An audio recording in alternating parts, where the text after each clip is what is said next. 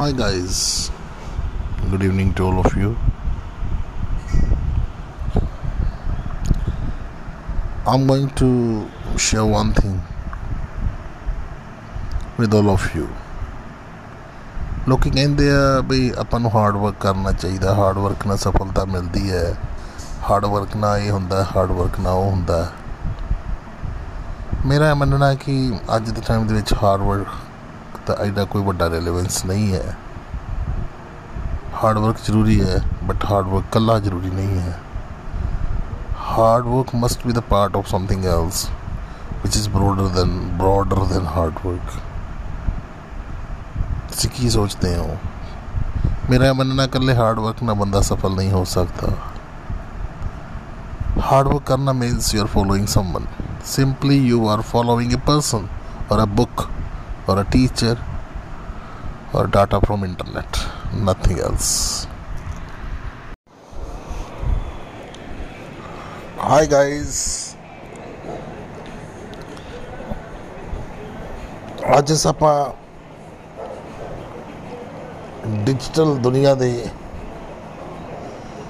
Audio segment ਦੇ through ਰੂਬਰੂ ਆਪਾਂ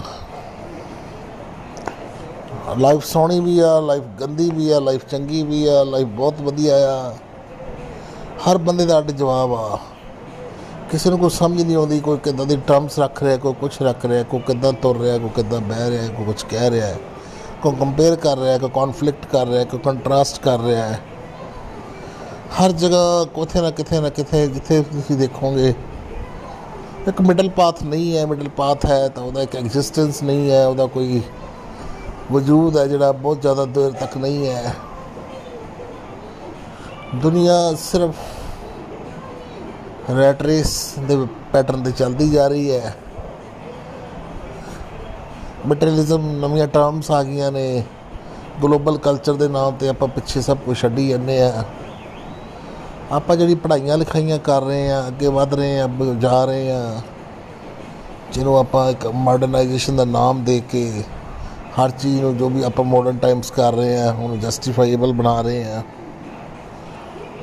ਉਹਦਾ ਜਜਮੈਂਟਲ ਐਸਪੈਕਟ ਵੀ ਬਿਲਕੁਲ ਜ਼ੀਰੋ ਹੈ। Nobody knows that what's really needed and what's going on.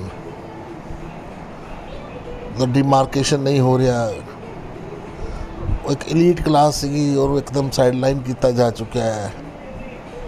ਦੁਨੀਆ ਬਿਲਕੁਲ ਕਮਲਿਆਂ ਦੇ ਵਾਂਗੂ ਭੱਜੀ ਜਾ ਰਹੀ ਹੈ। ਕਿਸੇ ਨੂੰ ਕੁਝ ਨਹੀਂ ਪਤਾ ਹੈ।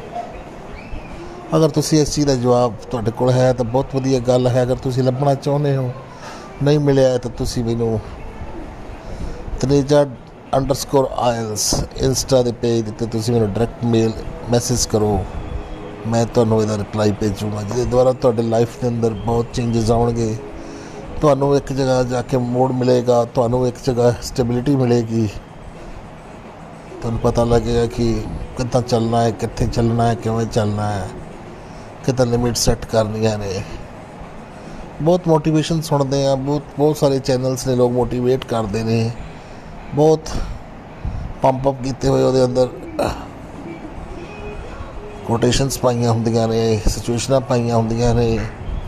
ਪਰ ਜਿੱਦਾਂ ਹੀ ਆਪਾਂ ਸ਼ੋਅ ਛੱਡ ਕੇ ਜਾਂਦੇ ਆ ਜਾਂ ਉਸ ਪ੍ਰੋਗਰਾਮ ਤੋਂ ਆਊਟ ਹੁੰਦੇ ਆ ਆਪਣੀ ਮੋਰ অর ਲੈਸ ਸਿਚੁਏਸ਼ਨ ਉਦਾਂ ਹੀ ਹੋ ਜਾਂਦੀ ਜਿੱਦਾਂ ਕਿ ਆਪਣੀ ਡੇ ਟੂ ਡੇ ਲਾਈਫ 'ਚ ਹੋ ਰਹੀ ਹੈ। ਬਟ ਡੋਂਟ ਵਰੀ ਤੁਸੀਂ ਇਸ ਚੀਜ਼ ਦਾ ਹਾਲ ਮੈਨੂੰ ਦੱਸੋ ਅਗਰ ਤੁਹਾਡੇ ਕੋਲ ਹੈ ਨਹੀਂ ਤਾਂ ਤੁਸੀਂ ਮੈਨੂੰ ਮੈਸੇਜ ਕਰੋ send me direct message on Treja underscore Isles. This is the page on Instagram. So I would definitely revert back. I would definitely revert in this regard. Thank you.